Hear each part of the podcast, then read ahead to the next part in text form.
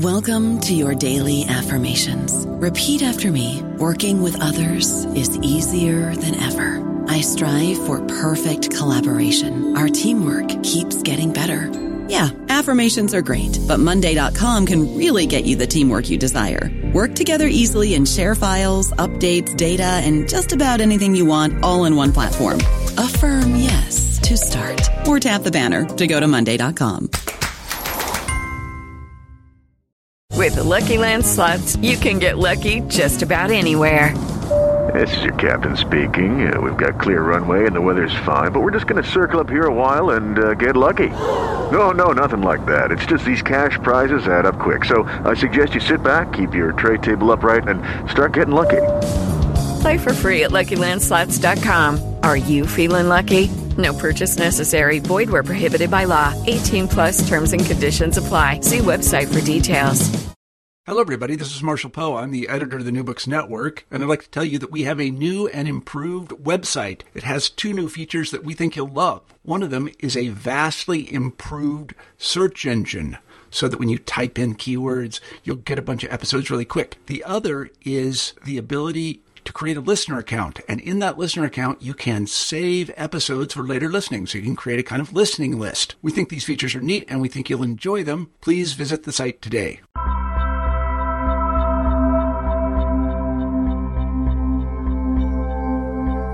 Hello, everybody, and welcome back to New Books in Religion. I'm Marshall Poe. As you may know, if you listen to New Books in Religion, I am, in fact, not the host of the channel. Uh, I am the editor in chief of the New Books Network, and I really wanted to read the book that we're going to be talking about today, so I'm poaching New Books in Religion's territory, and I'm serving as a kind of guest host on the channel. The book that I really, want, really wanted to read is by Joshua Dubler, and it's called Down in the Chapel, uh, Religious Life in an American prison. And it's a really interesting book. It's interesting as a piece of scholarship because it's really, well, I don't know if I should say this. I, I don't know if I can say this. It's like no other piece of scholarship I think I've ever read. Uh, it's, it's, um, uh, Joshua happily puts himself right in the story and that makes it really fascinating and interesting. And he also tells us a lot about religion in American prisons, uh, which is which is something that you sort of see on TV and hear about on the radio and so on and so forth. But this is what we would call the uh, the straight dope about what goes on. And so uh, the first thing I want to do is thank Joshua for writing the book and welcome him to the show. So welcome. Thank you so much for having me. Absolutely, my pleasure. Could you kick the interview off by telling us a little bit about yourself, Joshua? Yeah, I'm an assistant professor at the University of Rochester. Uh, I did this work when I was getting my graduate degree in religion at Princeton. Uh, I'm from New York City, and uh, I assume, uh, given the way that I impose myself on, on the narrative, uh, more of my background will come up over the course of the next hour. Yeah, no, I think that's right. You make a very good point there, because um, you bring things to the table. And, and the thing about it, the interesting about the book is that every scholar brings things to the table. It's just you're honest about it. um, you know, I do one of the uh, animating impulses behind the experimental form, and, and, and, there are a great number of them. But one of the animating impulses is, um, you, you, know, I, I, don't think the book is reinventing the wheel. I think it's I think it's positioned in in a rather rich tradition of experimental ethnography. But one of the things that I'm trying to do is to break down the the, the kind of uh, unthought um, way that uh, writing a book necessarily uh, divides the world into those who write and those who are written about. Um, so, uh, bringing myself into the frame uh, in some way, I, w- I was hoping would have a, a leveling effect. Yeah, well, I mean, I think you did. One of the purposes of the New Books Network, we deal with new books mostly by scholars, is to uh, demonstrate to people who don't write books that uh, these artifacts do not fall from the sky, that they are parts of people's lives. And in this case, it was a really a big part of your life. It kind of took over your life. Um, so that, that, that's really terrific for us because it does, you know, the book is about your experience and, and full stop. And that, that's a really great thing. I think it, it tells people a lot about the way these books come about. Yeah. And not to, not to skip to the end, but, um, uh, you know, one of the animating, um, I guess, tensions in the book is uh, I'm uh, I'm in fact uh, a practicing uh, Jew somewhat, but I would think of myself as epistemically and deep down um, a secularist, and uh, uh, I'm in dialogue with uh, with men who have very fierce uh, religious commitments. Um, so, uh, and, and making sense of uh, my way of being in the world to them and their way, uh, way of being in the world to me uh, is really, I think, some of what makes the, the book very interesting. So this is apropos of you saying that in some way uh, the book took over my life. So w- one of the ways that I make sense uh, of of, how, of what we have in common, these men as religious men, me as a secularist, is uh, via uh, uh, uh Alain Badiou's notion of fidelity to the event. So uh, definitely a, a, man who gave himself to Christ on such and such a day tries to live in fidelity to that event and to that feeling of fervor and certitude that he had uh, in a moment where he where he became someone that he wasn't before. Similarly, uh, a man who took his shahada on such and such a day uh, has a similar relationship to a moment in his past. And as I and, and as I allude to toward the end of the book. Um, you know, this book, uh, the, the, the time that I spent doing this field work uh, uh, has such a structural um, uh, relationship to to who I am. Um, and and needs to. You know, this is a book um, uh, that comes from um, a kind of political imperative, and it's the kind of book uh, the the justifiability or the, the, the success of this book to, to some significant degree will be determined by uh, do I live the rest of my life uh, um, in in fidelity to uh, what I learned and the men that I that I that I got to know and uh, and and do I do I embrace those obligations? So this is just apropos of the book having taken over my life. Yeah. I, I, I, I embrace that.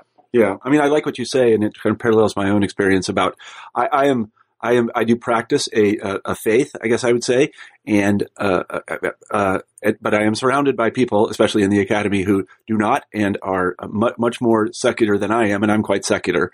Um, the people that I practice this faith with, though, have a very fervent belief in God. I mean, like in, yeah. the, in the in the in the big G sense. Yeah, uh, and and and I deal with them a lot, and, and it's been kind of transformational for me to, to try to be with them and um and for them to try to be with me. I imagine. Right. so uh, and and this is something I think about quite a bit. So let's get let's get into. Let me ask you one question before we talk about the book. I, I, you kind of already answered it, but why did you write this book? Yeah. So I, I would say like let's deal with the with the two the two different radicals. So uh, on the one hand. Um, religion. Uh, it seems to me that the study of religion is is uh, is populated with uh, with people who with an emphatic ambivalence to the tradition of their upbringing. Uh, that seems to be often be the calling, or if yeah. not an emphatic ambivalence, at least at the moment in your 20s when you're figuring out what the hell you're going to do with your life, you have an emphatic ambivalence. So that's true in my case. Uh, my ambivalence uh, was not uh, was not tortured at the moment that I chose this career. But uh, you know, I was I was raised by um, essentially Orthodox is a slight exaggeration, but Orthodox agnostic Jews. And when I figured out that that's who I was being raised by when I was 17 or 18 years old, uh, I got into the study of religion in college and, and read Durkheim and so on and so forth. And so uh, it, it was kind of that, that was the calling uh, to study religion. Um, as for prisons, um, I, I was I was raised by uh, by leftists. Um, I was born in 1974. Um, so you know, when I was six years old, uh, when I was when I was born, there would have been uh, you know 300,000 people in prison uh, in this country, and by the time I was uh, 30, there would have been uh, well over two million. Mm-hmm. So um, uh, the ex- you know the explosion of incarceration that is you know sometimes called mass incarceration in the United States uh, has been to me one of the, uh, just a defining characteristic um, uh, of our age.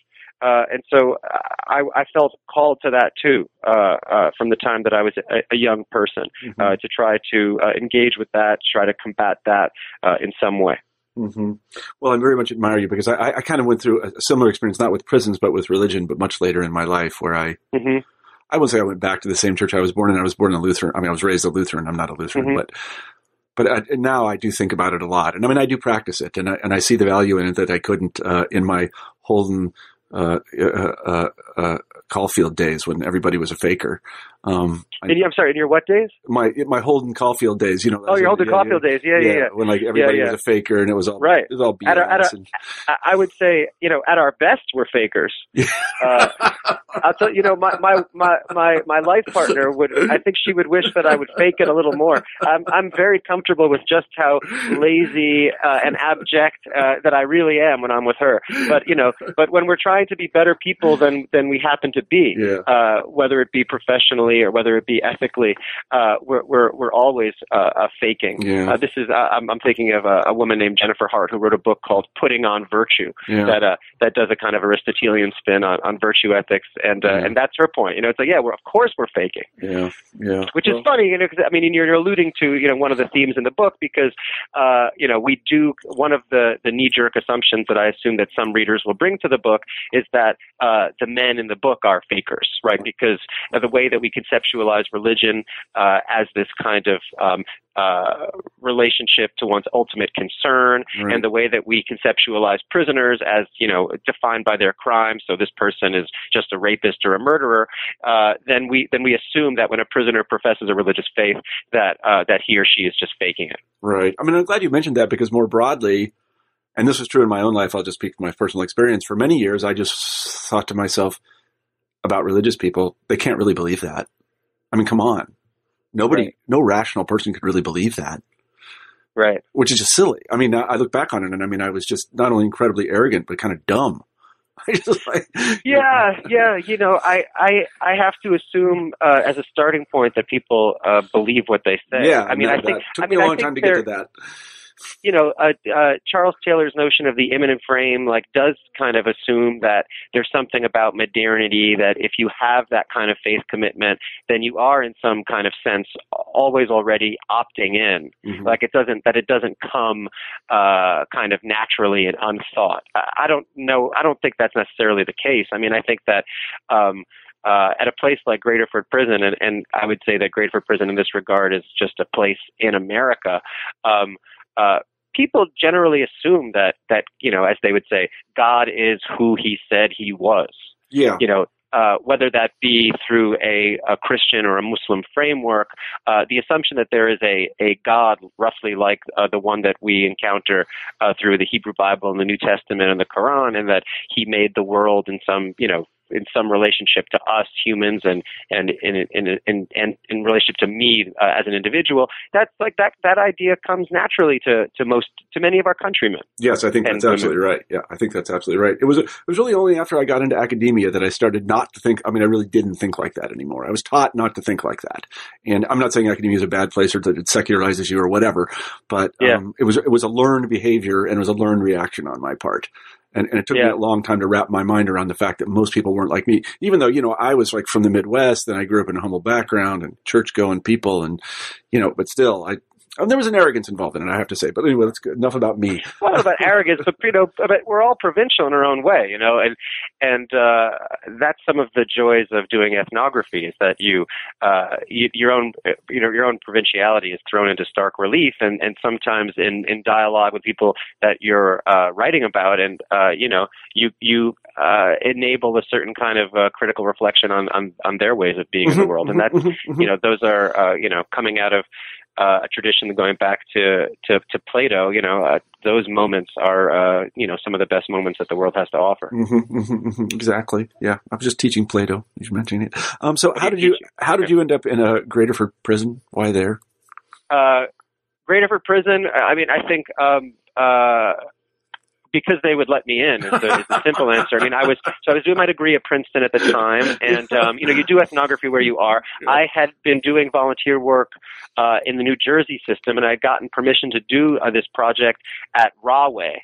Um, Right. And uh, and then the permission was revoked uh, for reasons that uh, were never made exactly clear. But um, basically, New Jersey at the time had no uh, uh, human subjects review board at all. It was totally ad hoc, Really? uh, Hmm. and they had a, a secretary of corrections who seemed to have his heart in the right place. Anyway, so he suspended it. Um, before I began, and then so I looked to neighboring states.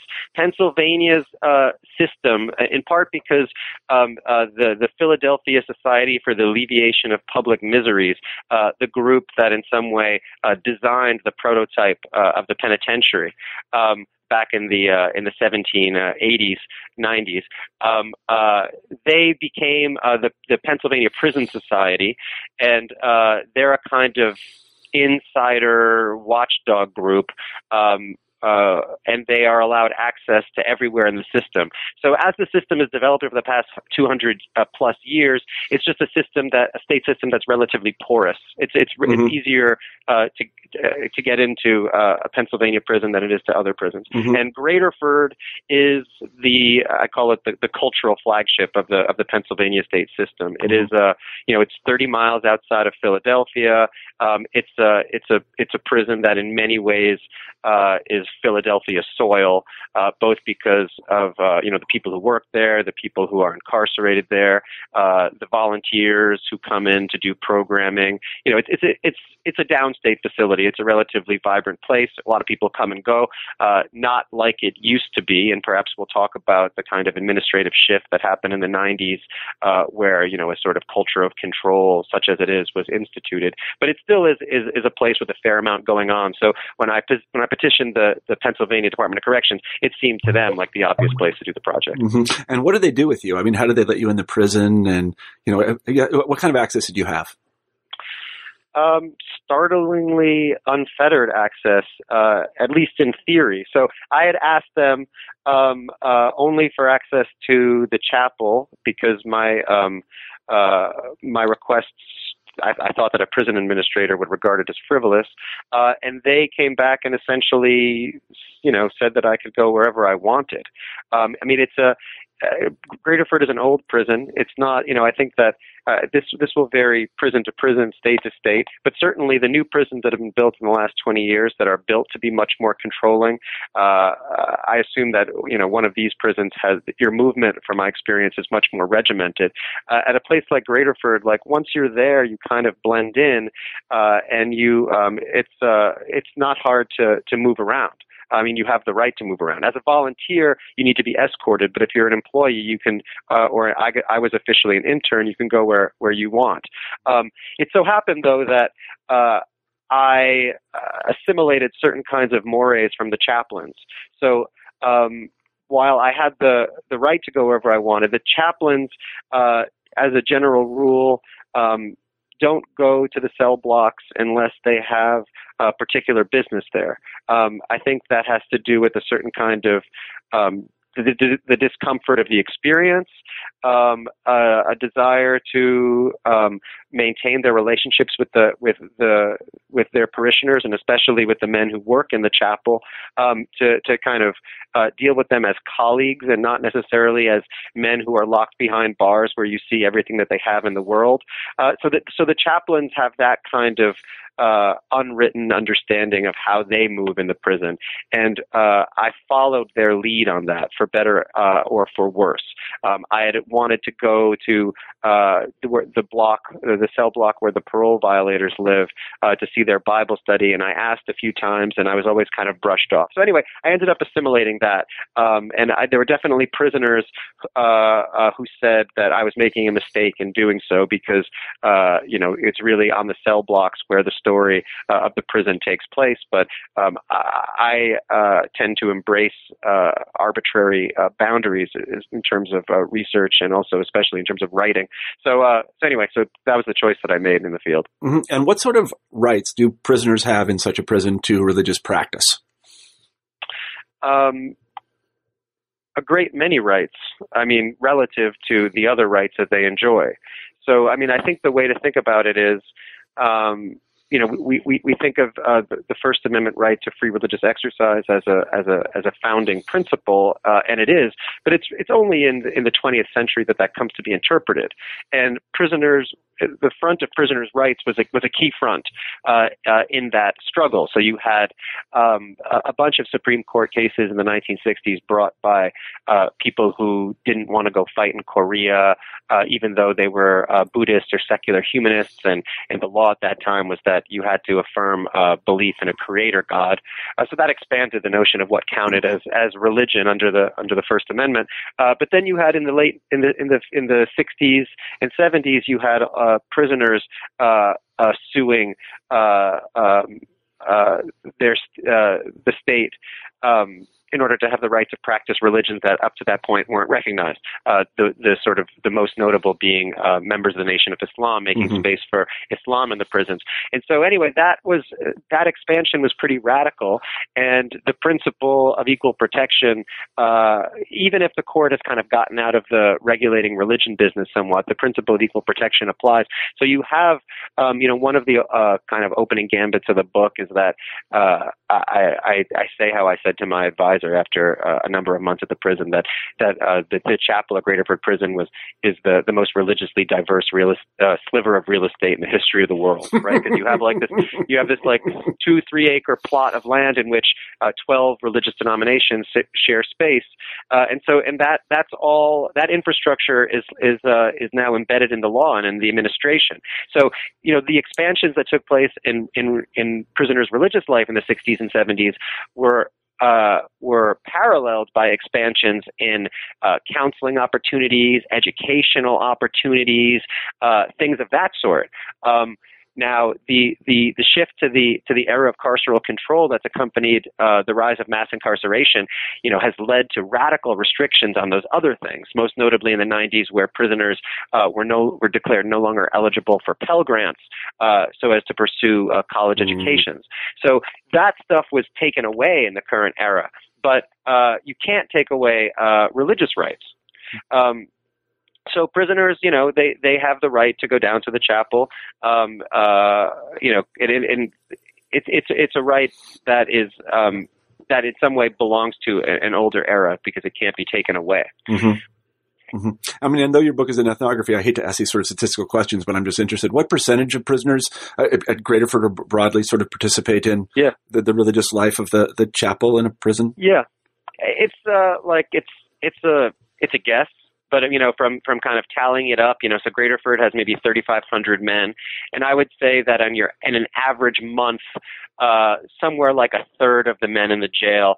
Uh, will come down to the chapel. Now that doesn't give you an exact answer to your question Yeah. because you know Ameri- American religionists are are famously um, individualist and anti-institutional. Yeah. So certainly among the Muslims, um, uh, and and as well, you know, among the Christians, those the dominant groups, you have people who uh, have faith commitments and who engage in in, in practices, uh, religious practices, but who don't come down to the chapel for Mhm. one reason or another. But I, but I yeah I, I estimate it as uh, just from counting up the numbers as uh, as a third. I, you know, and, and like in Ramadan, I, I would assume that that number is is higher. hmm hmm I see. So tell us a little bit about the chaplaincy there. Um, who, who are the people who serve as chaplains? How many are there? And can you just introduce us to them?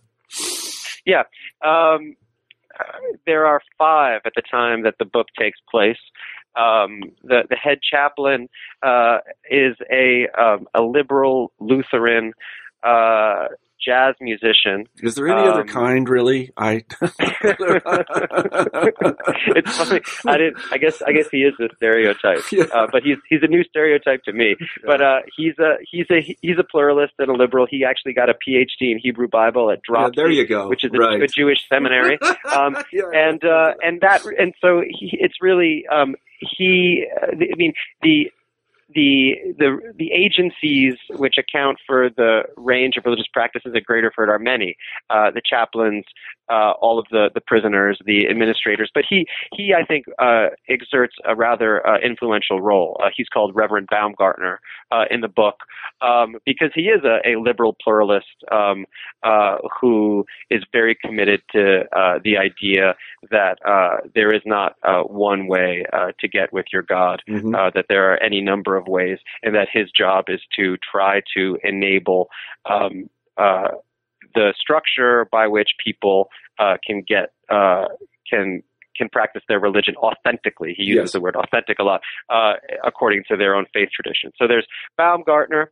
Uh, there is uh, there are two uh, African uh, chaplains, uh, Keita, who is uh, a, a Methodist from Sierra Leone, uh, and um, uh, the Imam, who is uh, from Nigeria. Uh, then there is a, a Catholic uh, priest from Pennsylvania, and who, and then there is a, uh, a rabbi who comes in uh, a couple times a week. Mm-hmm, mm-hmm. And do these fellows get along? Do they all get along? Yeah.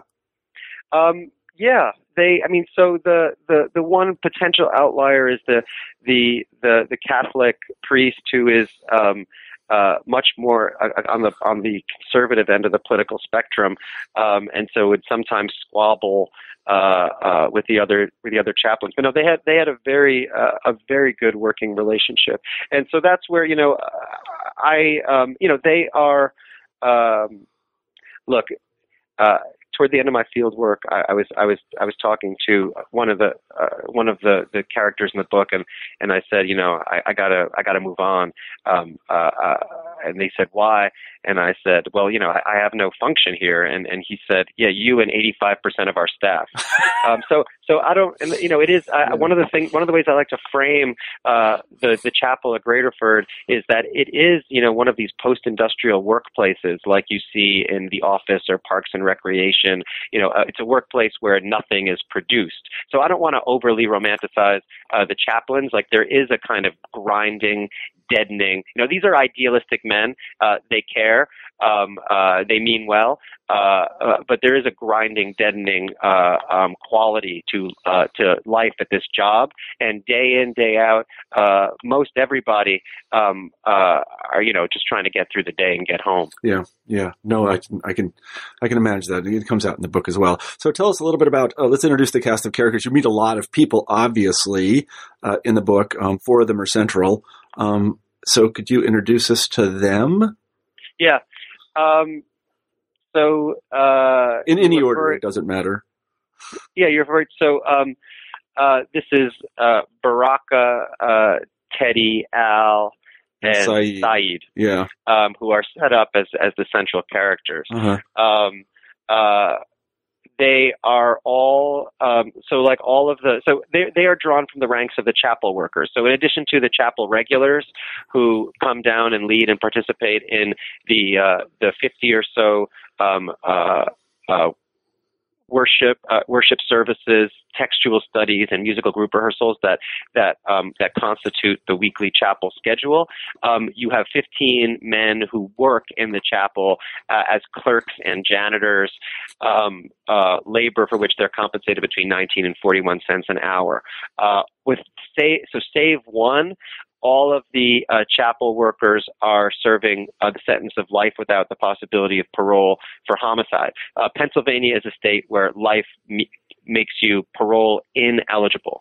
And whereas uh, up through the 90s, uh, there was a fairly robust commutation system uh, with the, the, the, tough on crime policies that really took over nationwide, but were imposed uh, in Pennsylvania by uh, Governor Tom Ridge, who'd go on to be uh, Bush's first director of Homeland Security.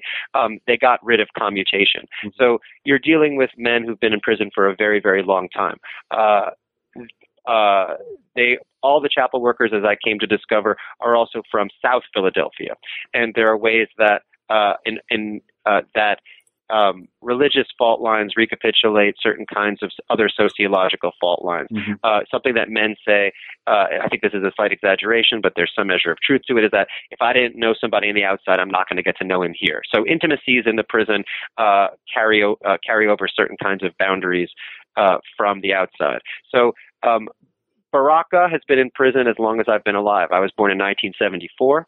He's really, um, uh, I'd say, the, the central character uh, of the book, uh, and I refer to him as an informal dissertation advisor because he, takes me under wing and is very interested in telling me how things are, and sometimes, you know, and in, and in drilling me, and in sometimes in erecting obstacles. Um, uh, he's a he's a very special individual, and uh, he and I have, a, I think, a, a very rich relationship. So he uh, he uh, is from South Philly, serving life um, in and came up uh, in the Nation of Islam cadre, uh, which you know they convert en masse to Sunni Islam upon Elijah Muhammad's death in 1975. But he retains that ethos. Uh, he is you know politically minded, sociologically minded. Um, uh, thinks that uh, what really matters is uh, economics, um, and that religion is uh, provides a set of tools for individual and group uplift. And that was the dominant ethos in the 1970s and 80s. Uh, to to see religious practice in those terms now is to uh, make you something of a dinosaur. so that's Baraka. Um, Al is Baraka's. Uh, they're friends from the outside. They they ran with the same crew. Al um, uh, used to uh, also be in the Nation of Islam, although um, one day uh, on his on his way to uh, hurt someone, um, uh, God you know he, God struck him dead, and uh, you know you know about um, Al's past uh, excesses because he's uh, now a a Bible believing Christian, and so one of his central practices is to uh, deliver testimony to mm-hmm. uh, you know to God's power, and part of that is talking about how God was looking out for you even back when you were just an awful, awful, awful person. Mm-hmm. This in in the kind of you know uh, Augustinian tradition right. yeah. of talking about your past sins. Um, so that's Al. He's he is in um, kind of a he's a, he is moody. He he's a big, heavy man, super moody, uh, and his presence, his his mood really uh, shapes a room. He's also a musician, so he is off and on the head of the Sunday choir, and he has his own gospel group. Uh, there are five gospel groups that trade off performing in in the Sunday Protestant service.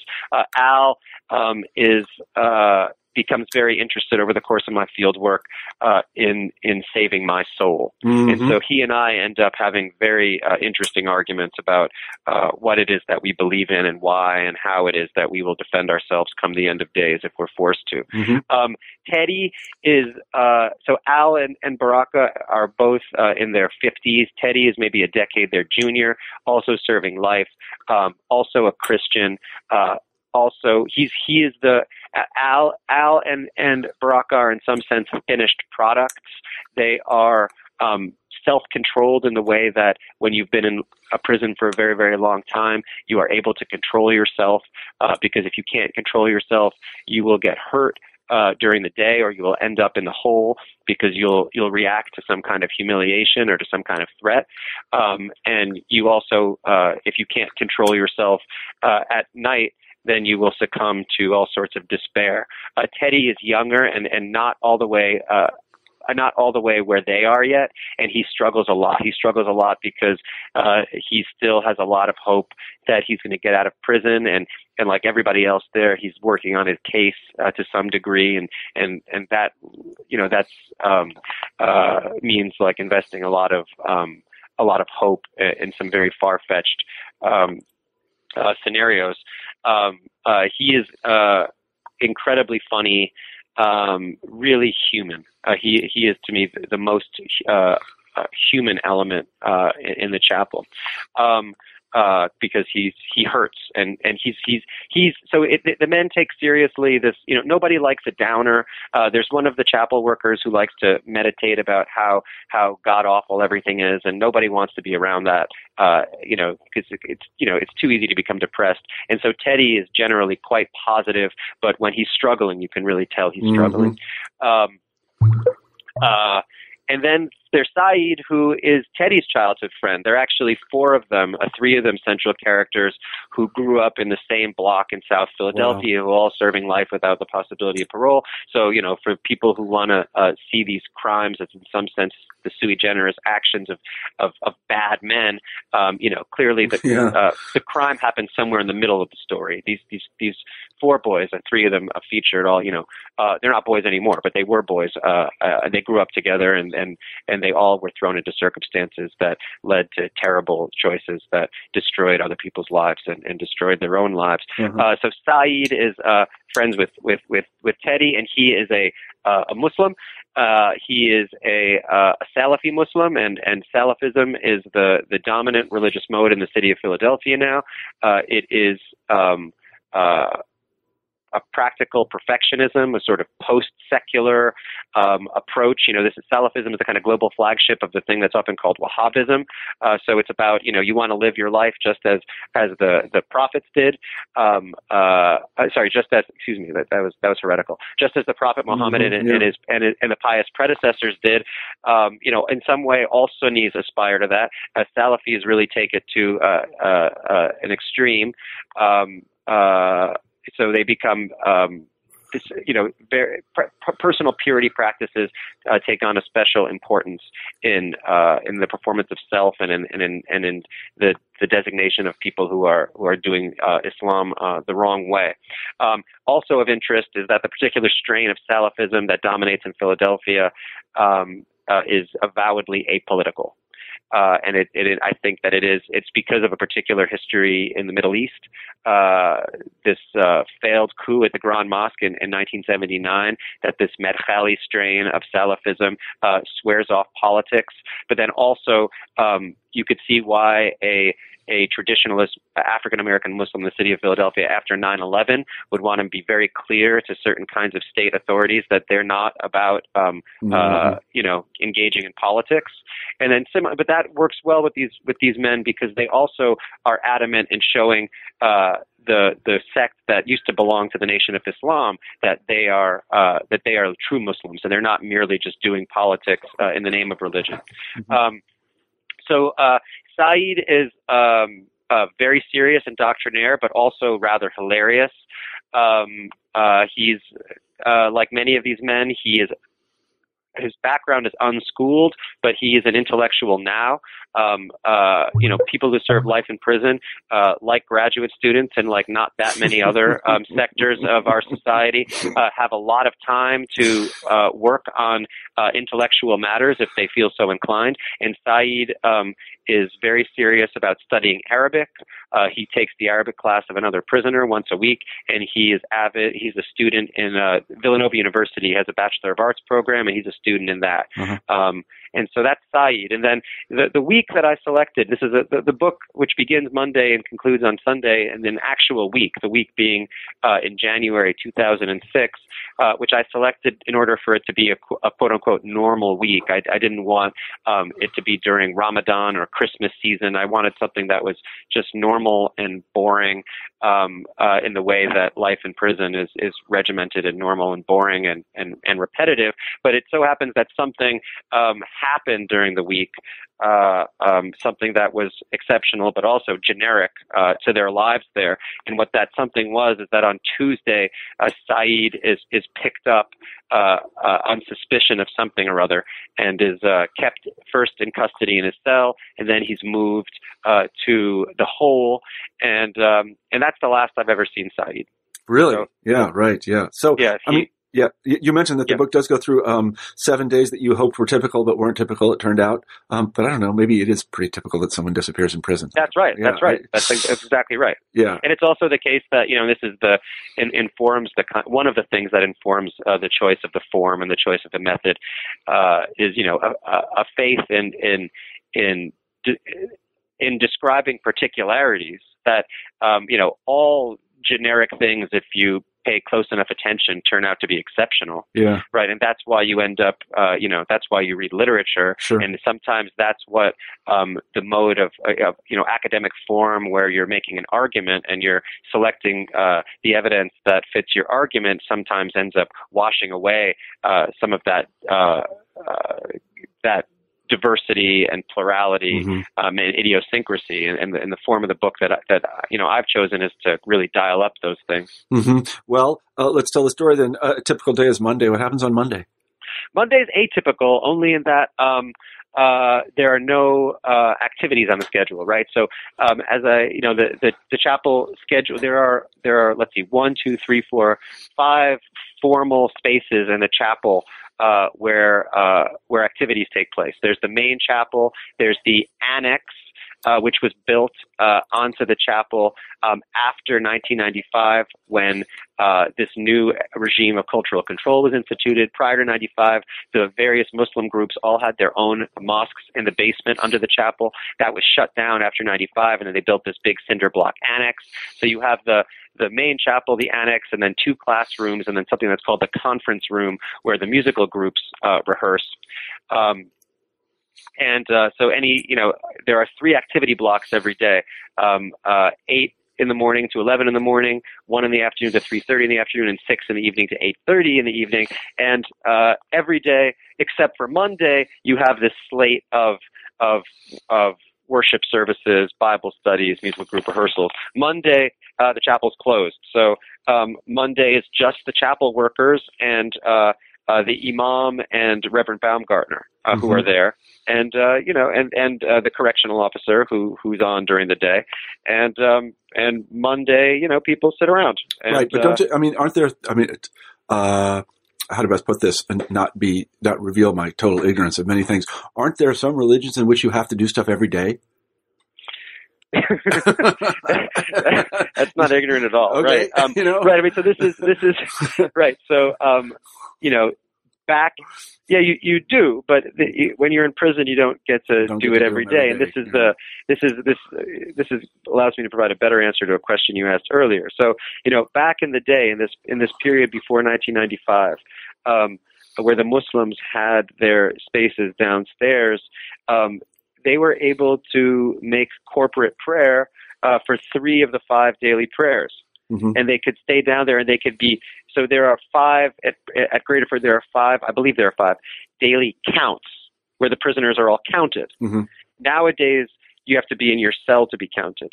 Back in the older days, uh, you could be out in an activity. So um, uh, it used to be that the Muslims could, you know, could um, could make prayer, um, uh, uh, as they say, um, you know, three times a day. Now the Muslims are allowed; they they can make.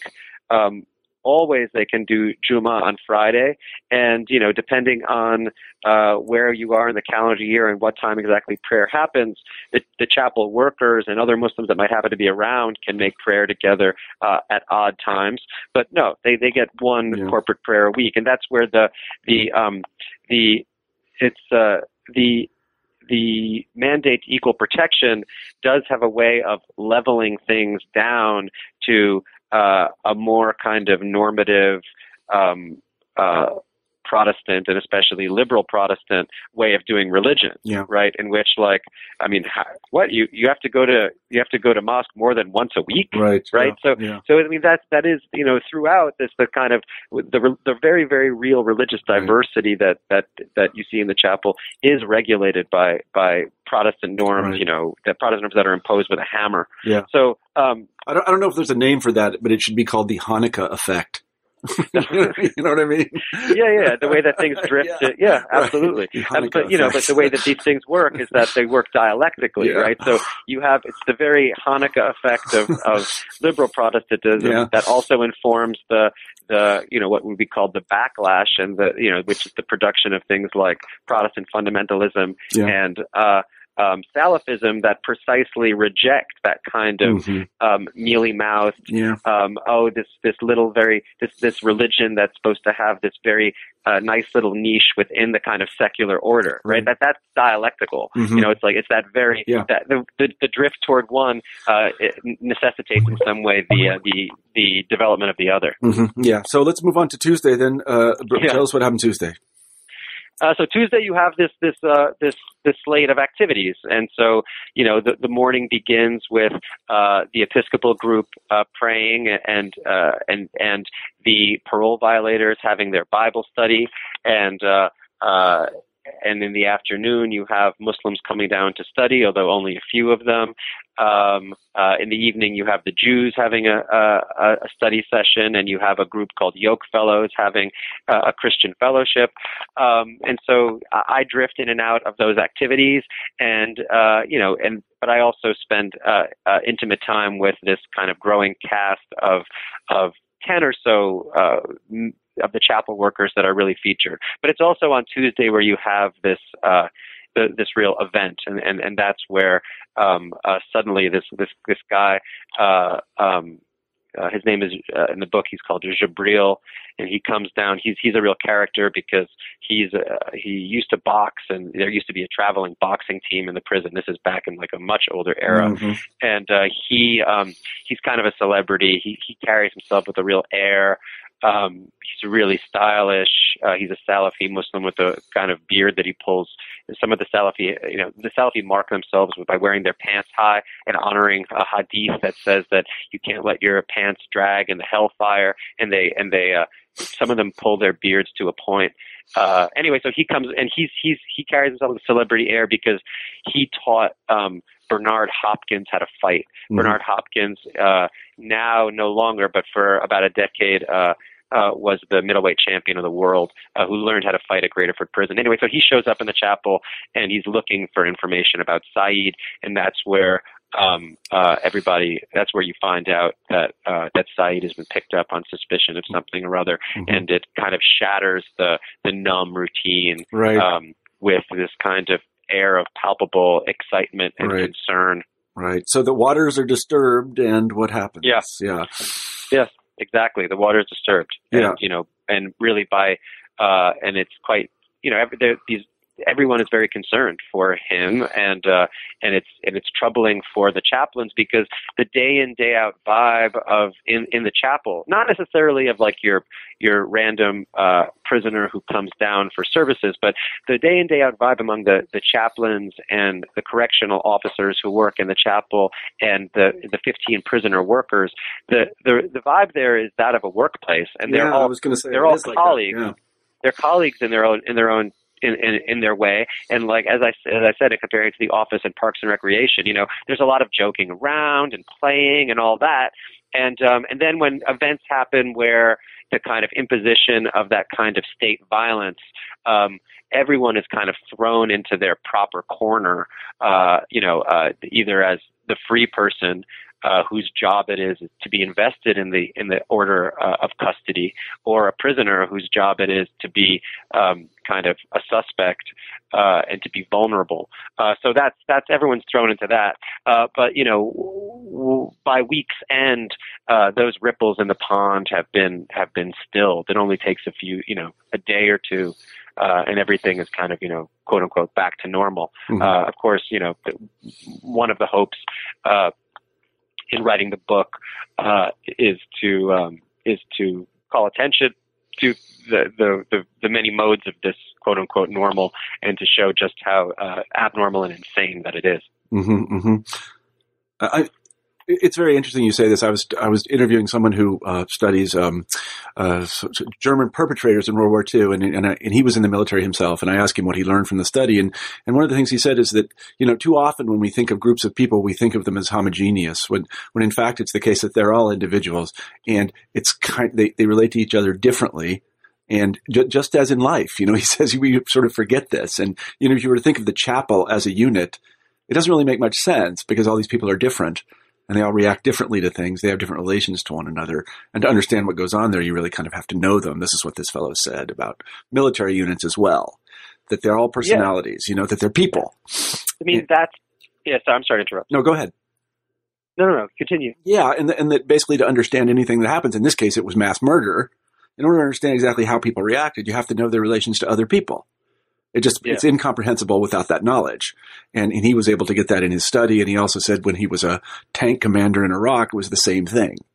That, that Yeah. in order to get anything done, you had to know these people. Yeah, I mean, this is where uh, this, you know this is why the this book um, takes the form more of literature than of scholarship, and and it does so po- for political reasons, especially when you're writing about a class that's so easily um, pre-known, right? That's so easily known as uh, you know because we do define prisoners generally by virtue of, of their crimes. Uh, you know, we know what these people are, and uh, no, we, we don't, right? Because that's the, the fact that we're willing to re- reduce uh, someone to a single action of their life, um, that tells us as much about us as it tells us about them, right? We're Mhm. at a moment in time where that kind of brutal hermeneutic is, is what we do to people who are incarcerated. But, you know, that, that tells us about ourselves. It doesn't necessarily tell us about these people. So, you know, uh, this is, this is the, the struggle, uh, and this is why, you know, I, I, um, really have feel and uh, called to giving an account of, of just the, the the the particulars of things and, and, and the texture of things. Um, you know, you can there is structure is real.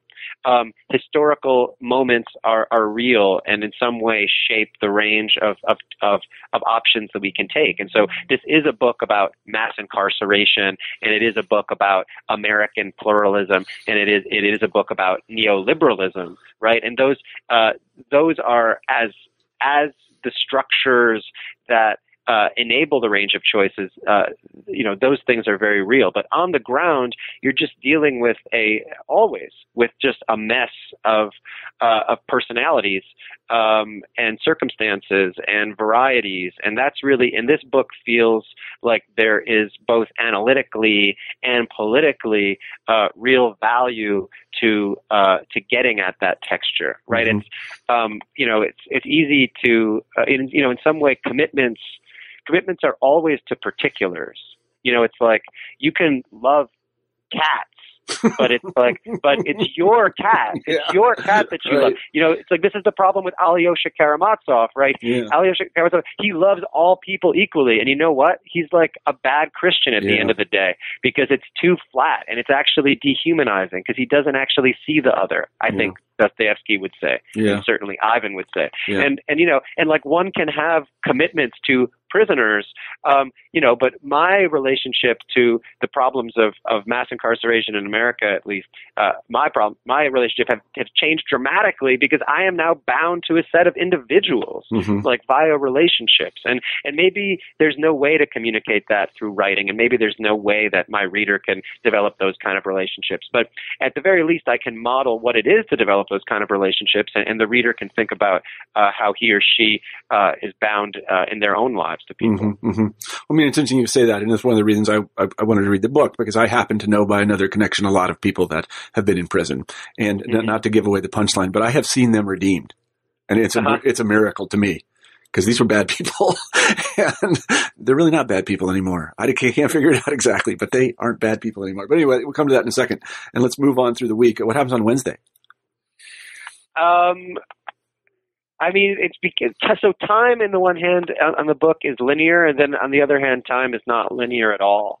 Uh, so beginning on Tuesday, uh, as the week moves ahead, um, uh, throughout there are all these wormholes where I get into other things that happen in my field work and and especially in uh, uh, landmarks and getting to know these men. But really, be, so beginning on on Tuesday, uh, when on Tuesday afternoon you have the uh, uh, um, uh, the the session uh, Talim, where Muslims are able to study in the chapel, and you see that there are only actually five Muslims there, even though uh, on paper a quarter of the prison is Muslim. And the question is, why are there only 5 mm-hmm. there? And to answer that question, uh, I go back uh, in my field work to what people have told me, but then go back to 1995 and tell the story of the raid and the raid where this uh, this um, uh, regime of cultural con- of this regime of carceral control uh, was imposed.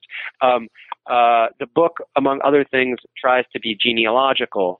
So, uh, whereas it's very, the book I felt like had to take place in the present tense because the present tense is in some real way the only tense that, that is real. And, the, and if any kind of uh, radical revolutionary change is going to take place, uh, it always has to be uh, in the present tense to be effective. If, if it remains in the future tense, it's just a kind of a messianic deferral. So the, the book is very committed to how, you know, the practice of things is in the present. And the very fact that it's in the present means that even things that seem to be settled, this is, I'm about to go teach Nietzsche uh, in, in half an hour, but even, even in especially things that, that are present themselves as being uh, settled uh, are actually highly contested yeah. and therefore fragile.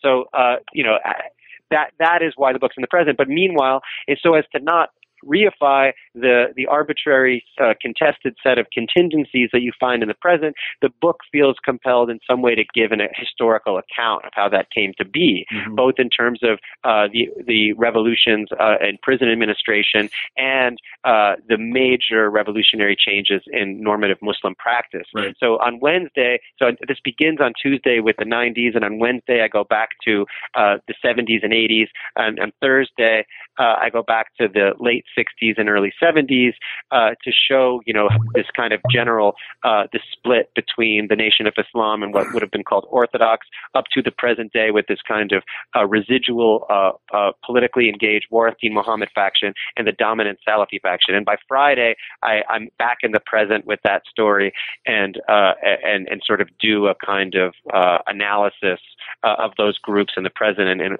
and the various things that they disagree about and how and why. And then on and then on Saturday, I actually, um, in in a kind of uh, a Sabbatarian fermata uh, in the course of the week, um, I, I go back to the very beginning of time. uh, and I rec- and I recount uh, the beginning of time from creation or something like it uh, to through the ascendancy of mass incarceration. That happens in about four or five paragraphs. But I include that because that's that's in dialogue with the with the men of the chapel for whom uh, the fact of creation or, or when creation happened and why creation happened and according to whom creation happened has such a direct bearing to how one is to live one's life. And you know, as a secular, I said secularist earlier. That's you know that's probably exaggeration, but as a secular, you know, I'm not to me, who created the world or how the world came into being and why, you know, is does not really matter for how I am to live my life and how I am to live my life is itself something that you have to figure out, uh, you know, o- over the course of a, uh, uh, uh, you know, experience precedes essence, and so you have to figure it out, and you're constantly negotiating between competing uh, imperatives. But anyway, so I do give that account of, uh, of as far as I can tell, um, how is it that the world came into being, and how is it that we end up here at this moment, Mhm. and by extension, um, uh, uh, look how you know something like mass incarceration uh, that is so pervasive and it's so hard to imagine our world without it. Look at how um, at how freaking new it is and how weird it is. Oh, yeah. And you know, historically, Mhm. uh, these kinds of institutions of modernity are so new and so weird. And um, and uh, yeah, let's uh, let's figure out um, a, a different way of going about things. Yeah. It's interesting you put it that way because sometimes I think, uh, and I ask my students this sometimes, I say, you know, values change a lot and there are things that even people that we very much admire believed that we can't believe they believed, you know, Margaret Sanger, like euthanasia or something like that. Um, and I always ask them like, uh, you know, we're no different than them. And so which of the things that we believe is right is going to be wrong in a hundred years? You know exactly, exactly. I mean, and, and in this respect, you know, it's like this is, uh, uh, you know, Antonin Scalia, uh, not necessarily an intellectual hero of mine, uh, also says, you know, that values don't only evolve, they can also decay, right? And so this is where um, it isn't just that values change, it's that, you know, it was people fighting adamantly uh, in the beginning uh, of the 19th century, taking a position that was very, uh, at the time, radical, that uh, white people ought Yeah. not owe, own black people. Yeah. Uh, that it was the actions of men and women that made over time, uh, uh, you know, uh, in addition to, of course, structural changes, that made that position over time uh, abhorrent right. and um, you know a future. It, so it, it isn't. I have no faith that that time or history is on our side, uh, but a future in which we don't look back at our contemporary practices of of uh, incarcerating so many of our uh, fellow citizens, especially in the United States, where we have you know uh, twenty, uh, we have a fifth of the world's population and twenty five percent of its prisoners. A future where we don't look back on that with horror is a dystopia. Yeah, no, I agree with you completely. I can't forget who it was, and some some listener will undoubtedly remind me. But the a fellow said it was English. Who was it? But anyway, it was a, a someone in the 19th century. I think is you would take the measure of society, look at their hospitals Yeah. and prisons. Yeah, it's it's, it's Mill or that I- somebody? but I try to. It's actually so um, to understand a society and look at its prisons. It's it's people. I- don't know where that's from, and it frustrates me. And it's quoted by one of the by one of the characters in the book, and it's actually uh, in the Publisher's Weekly Review. He mentioned he he, he cites that, and it's generally attributed to Constance Garnett's translation of uh, uh, uh, of Dostoevsky's. Um, um, uh, I'm I'm blanking on his uh, his his prison novel. Um, uh, I don't know. Anyway, I'm embarrassed to but say. I yeah. but I tried to chase I tried to uh, trace you know uh, I tried to trace down uh, the citation and I was unable to locate it. I'll yeah, look maybe- for you. um, I'm, I'm, I uh, got good Google foo. I think I can probably find it. But Um, I, I, the way I heard it was look at their hospitals and prisons, not just Yeah. not just prisons. But you know, we can't get through the week, and we're taking up a lot of your time. And you got to go te- teach Nietzsche. But there are a couple questions I want to ask you if you have another couple seconds. I do sure. Okay, good. So one question, really there are only two questions. One question is, and I don't know if this is answerable given the uh, individuality of the people you talk about. What does religion do for people in prison? Yeah.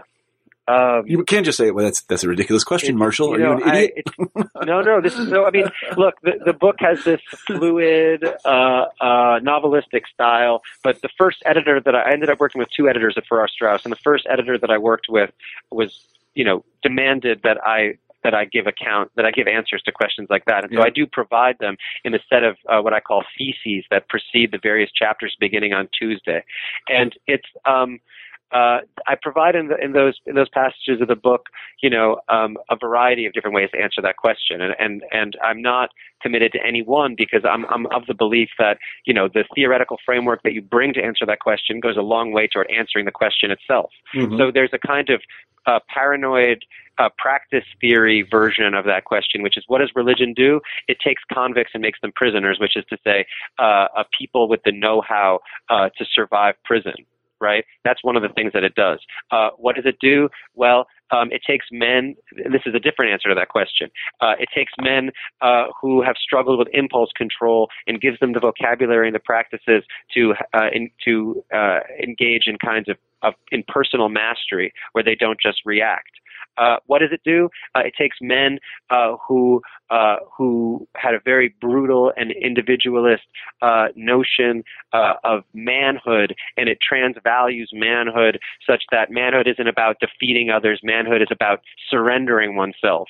You know, so it, there's there's really a, a great number of answers to that question, and Mhm. I and I try to provide them in a book, uh, and, and I provide them in a and this is apropos of, of, of the structure of the book and of time. They're in the book in a latter temporality. They're in it's it's th- those are presented in the book in a and it's years later, and and I it's, it's subtly done, but it's you know it's uh, the first thesis introduced with the preamble. Um, years from now, at, at a critical moment in the composition of this book, I will pen ten theses. So it's Mhm. after having struggled with all this material for years and years that that I come to posit certain kinds of answers to those questions, and I share them with the reader. Uh, but the, but that those kinds of clean synopses. Um, are meant to stand in tension to the to the flow and mess of the rest Mhm, of the book. mhm, mhm. Sure, that's fair. So let me ask you another um, unfair question. I, I don't know if it's an unfair question. It'll be my final question before I ask you the final question. So I guess that would Yeah. make it the penultimate question to be fancy about it. so uh, you mentioned your own uh, religiosity, such as it is. Uh, how did uh, writing this book change your own religious practice and beliefs? Uh, it didn't. I mean, I, I, I I'm a work in progress in in, in that regard too, but um, uh, but it, it you know it didn't. I, I came in as a um, uh, you know uh, I, I'm I am a dyed in the wool um, ethical Jew. Uh, you know, so even though I have a, a, a yeshiva-ish background, uh, uh, um, from from the time that I was very young, um, I always understood that uh, if there are two there are two classes of commandments, commandments that pertain to our obligations to God and the commandments that pertain to our obligations to our fellow man and woman. Uh, I always uh, was strongly on the side of the latter of those being the ones that matter, and that's always been true for me, whether I've been uh, in the in the habit of going to synagogue or not going Yeah. to synagogue. I mean, it so happens that I now have a couple of kids, a three year old and a one year old, and uh, and and the ways that we work in the early 21st century are so grueling, and especially if you're an academic, the boundaries between work and not work are so hard to erect. And so, for those reasons, you know, for that reason, uh, I've I, my my wife and I we've we've fought hard to institute uh, the practice of the Sabbath, for example. Good and then in addition to the in addition to that, you know, there's like uh, going to synagogue is a solution to the weekend problem because suddenly you have these little kids and you Right. don't you have no idea what to do with them. And especially if you live in Rochester, New York, you can't just take them outside. So you know, we go to synagogue now, and but that, but those are all you know, and that's this isn't remotely cynical. It's quite earnest Yeah. but uh, but you know th- that's the kind of thing that's affected my relationship to my practice. Uh, uh, uh, the, the relevant practices of my time at, at Graterford have to do with uh, you know a, a different set of concerns, and that is okay. So uh, I've this uh, this has been a great experience. These men gave me a lot. Um, this book uh, is going to do things for me. It has done things for me that will uh, allow me to have the sort of career I want. Okay, so what what then am I in for now? You know, what am I in for? Right. And and and and as far as I can tell, if I'm not in for life in some significant sense, then I'm a scoundrel. Right. So um so I so you know I need to be in for it for life, and what that means can change over time. But uh you know I I, I teach in prisons. Uh, I I I try to uh, organize um, with uh, with other kinds of uh, activists and people who are trying to uh, change the way that we punish. Mhm. And uh, so that's uh, yeah, I, I I need to be uh, in for it in that regard. Mhm. That's, that's a good answer. I like that answer very much. I mean, just to reflect on my experience a little bit, and I've already talked about it. When I kind of came into the church, so to say, uh, into my spiritual community, the thing that really impressed me was the fact that the people who uh, really had had very rough backgrounds and, and were rough characters were really transformed by the experience, and, and it um, provided kind of a model for me, and it provided a certain amount of hope uh, that that there could be a kind of um, personal transformation through through a certain kind of action or practice. Um, That- and, That's yeah. I mean, I don't know if other, I don't know if the prisoners felt that themselves, but I definitely. No, did. yes, yes. I'm the one who's somewhat skeptical about that because uh, I have a much more kind of fluid post-structuralist notion of the self, whereby what is it that we're reifying when we when we say Yeah. that someone is essentially this or that? But I, I'm a huge outlier in that. And at a Graterford Yeah. prison, that is precisely the anthropology that people have. People are essentially something, and it is precisely via that kind of uh, uh, experience of rupture, of taking a shahada, of giving yourself over to Christ, and then the, the, the, the, the regime of practices that such a conversion necessitates that you do become fundamentally something else. That is the dominant anthropology, and the language of transformation is precisely the language that uh, men, uh, uh, whether they be Christian or Muslim or something else, that is the language that they use. Yeah, yeah, I put myself in that category. I think I'm a different person than when I came in. I, you know, I did think I was one thing, and the record Yeah. shows that I was. Yeah, yeah. Well, and now well, there's you know, but there's a real ethical utility to that kind of narrative, right? Yeah, It's like uh-huh. to to mark what I, you know, uh, I was lost and now I'm found. Right. To, to to mark what you once were and to, and to assert and to declare publicly with the community, I am not what I once was. Yeah. I am now living for something else. Yeah, That's, right. an exceedingly important practice. Mhm. Whether you're a, you know, it, in some ways it's it's like when you have a good therapist, the good therapist helps you with that practice too. Yeah. And when you have a bad therapist, the bad therapist allows you to to uh, to to linger indefinitely in that state of being non-transformed. Yeah, you know what I right, mean? yeah. So so in any case, it is. I think it is a uh, that. To, to make those kind of declarations in a community with fellowship is a central practice for self craft, whether one is religious or secular. That's extraordinarily well put. It's just really, really extraordinarily well put. Um, so today we've been talking to uh, uh, Joshua Dubler about his book "Down in the Chapel: Religious Life in an American Prison." Uh, Joshua, I want to one very brief question. What are you working on now? Traditional. I'm working on, What are you on a couple of things. Um, the first uh, pertains to uh, the being in for it, as I, as I put it. Uh, um, uh, I'm working on a book uh, called uh, "Break Every Yoke," and that's language uh, from Isaiah that the abolitionists used. "Break Every Yoke: Religion, Power, and the End of Mass Incarceration." And that's a book that I'm writing with uh, a guy named Vincent Lloyd, who's a philosopher at Syracuse, and Chris Garces, who's a, an anthropologist at Cornell. And we've been working together for a couple of years now, and we're trying to, uh, you know, the animating kind of impulse of that book is that, uh, you know, from penitentiary days and certainly uh, up through the end of the 20th century, uh, religion has helped to uh, underwrite, American religion has helped to underwrite American mass incarceration in a number of ways, and it's going to take new kinds of conceptualizations in, uh, of religion and new religious practices to end mass incarceration. So we're, we're working on that book together. Um, hopefully, we'll have a, a finished draft of that, you know, within the calendar year. And then uh, I'm also be beginning to work or uh, on. I think my next uh, man, uh, monograph that I'm going to write myself is a c- sort of cultural history of guilt in America, uh, a story that takes place at the kind of at the intersection of uh, of criminal justice Lord have mercy. and and psychoanalysis and Yeah. theology and Yeah. and pop culture. Yeah, well, those sound like great, great projects. Good luck with them. And let me say to everybody again, we've been talking to Joshua uh, Dubler about his book, Down in the Chapel, Religious Life in an American Prison. I hope everybody goes out and, and buys it. Joshua, thanks for being on the show. Thank you so very much for having me. I've enjoyed it tremendously. Absolutely. And let me say that I'm Marshall Poe. I'm actually the host of New Books in History, but I'm subbing on uh, New Books in Religion because I really wanted to read Joshua book, brought Joshua's book.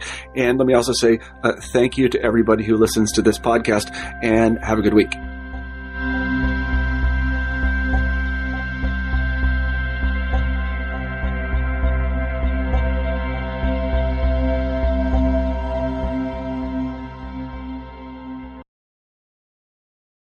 With the Lucky Land slots, you can get lucky just about anywhere. This is your captain speaking. Uh, we've got clear runway and the weather's fine, but we're just going to circle up here a while and uh, get lucky. No, no, nothing like that. It's just these cash prizes add up quick. So I suggest you sit back, keep your tray table upright, and start getting lucky.